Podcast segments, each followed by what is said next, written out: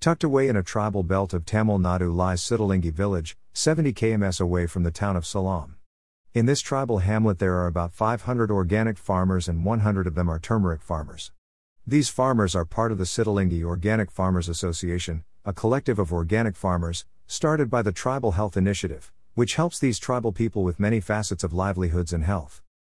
SOFA was formed in 2008 to train the farmers in organic farming and to help them market their crops. At present, the community has about 15,000 people, around 4,000 of them are farmers, and of that, 500 are into organic farming. With the pandemic and lockdowns, life has not been easy for these farmers. SOFA has in many innovative ways supported them last year to sustain, but the challenge seems bigger this year. The problems that we faced last year are the same problems we face this year as well. Because unfortunately, again, there is a lockdown and the buyers are not coming. The markets are down and therefore the wholesale buyers are not coming. Last year we had about 50 tons of turmeric, and this year we have 80 tons of turmeric, says Dr. Regi George, the founder of the Tribal Health Initiatives.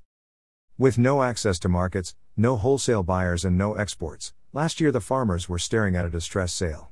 SOFA, with the help of interest free loans from Rang De, and a few other fundraising initiatives, were able to give the farmers almost 70 to 80% above market price. This not only helped the farmers tide through the crisis but also buy inputs for the next harvest. And this year they have a bumper crop of almost 80 tons.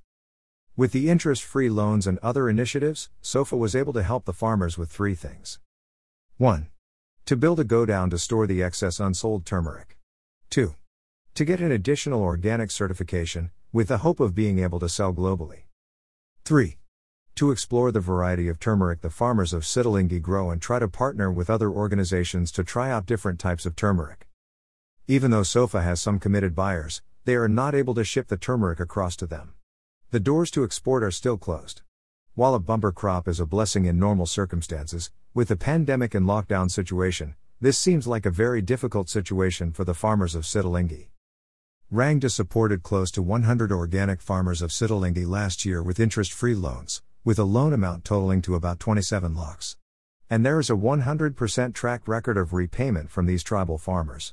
They don't need a handout, they just need us to support them now at this time of difficulty.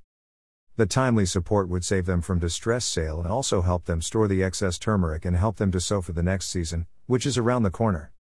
We continue to support these farmers, but we need you to join in to revive the lives and livelihoods of these farmers. You can join in as a social investor and put a smile on the face of a farmer in rural India.